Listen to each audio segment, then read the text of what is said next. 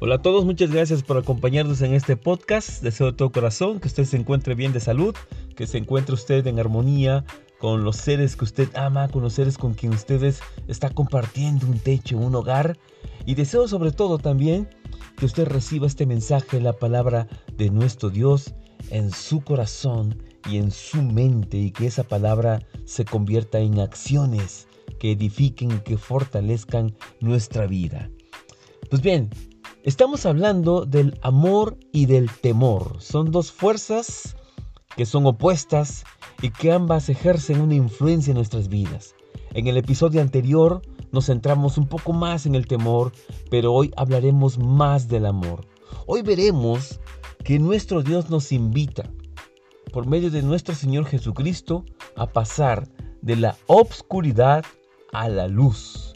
Y eso lo veremos por medio del mensaje del día de hoy. Y tenemos un versículo de referencia que se encuentra en Primera de Juan, capítulo 4, versículo 18. Así que acompáñenme.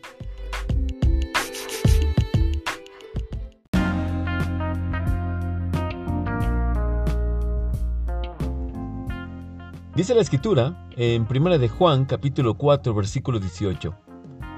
La persona que ama no tiene miedo. Donde hay amor, no hay temor. Al contrario, el verdadero amor quita el miedo. Si alguien tiene miedo de que Dios lo castigue, es porque no ha aprendido a amar. Amén.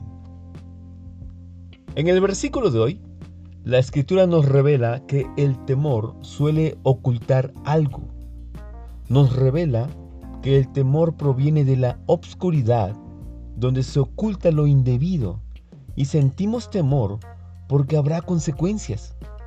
La escritura lo dice con claridad. Si tenemos miedo, es por temor al castigo, es por temor a tener alguna represalia de parte de nuestro Dios. Y aquí es donde empezamos a desprendernos del temor, reconociendo que somos luz y no obscuridad. Somos amor y no temor. Nuestro Señor Jesucristo le dio indicaciones al apóstol Pablo para comunicar un mensaje muy importante. Jesús le dice al apóstol Pablo, diles que salgan de la oscuridad y vengan a la luz. Esto lo podemos ver en Hechos capítulo 26, versículos 17 al 18. Escuchemos.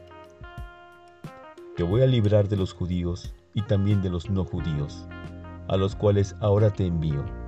Te mando a ellos para que les abras los ojos y no caminen más en la oscuridad, sino en luz, para que no sigan bajo el poder de Satanás, sino que sigan a Dios, y para que crean en mí y reciban así el perdón de los pecados y una herencia en el pueblo santo de Dios. Amén.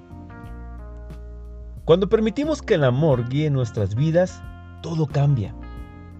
Nuestras acciones son dignas de ser mostradas a la luz, pues no hay nada que ocultar.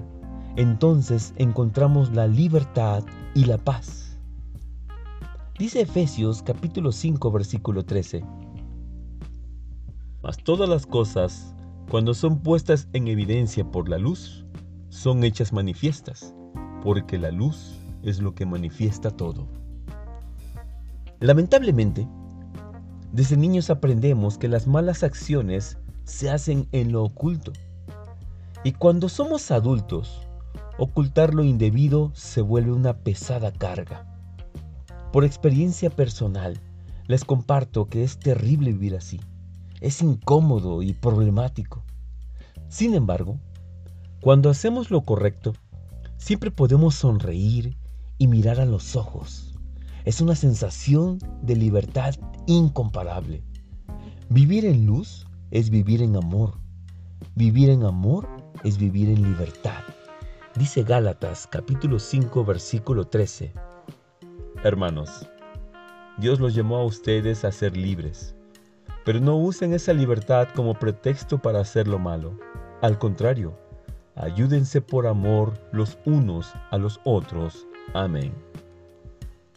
En este versículo vemos claramente que libertad no es libertinaje.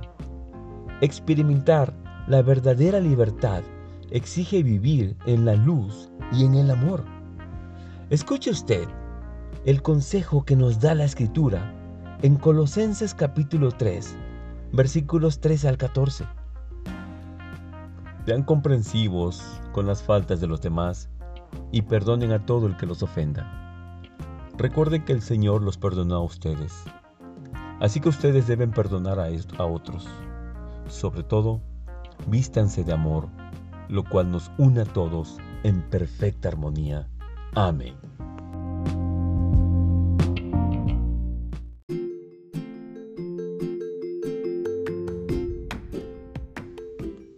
Reflexionemos. Vivir en la oscuridad es vivir en lo oculto. Es una sensación desagradable y problemática. Pero vivir en la luz es vivir en amor y perfecta libertad. El perfecto amor de Dios expulsa todo temor. Vivamos pues en amor, para que Dios habite en nosotros hoy y siempre. Amén.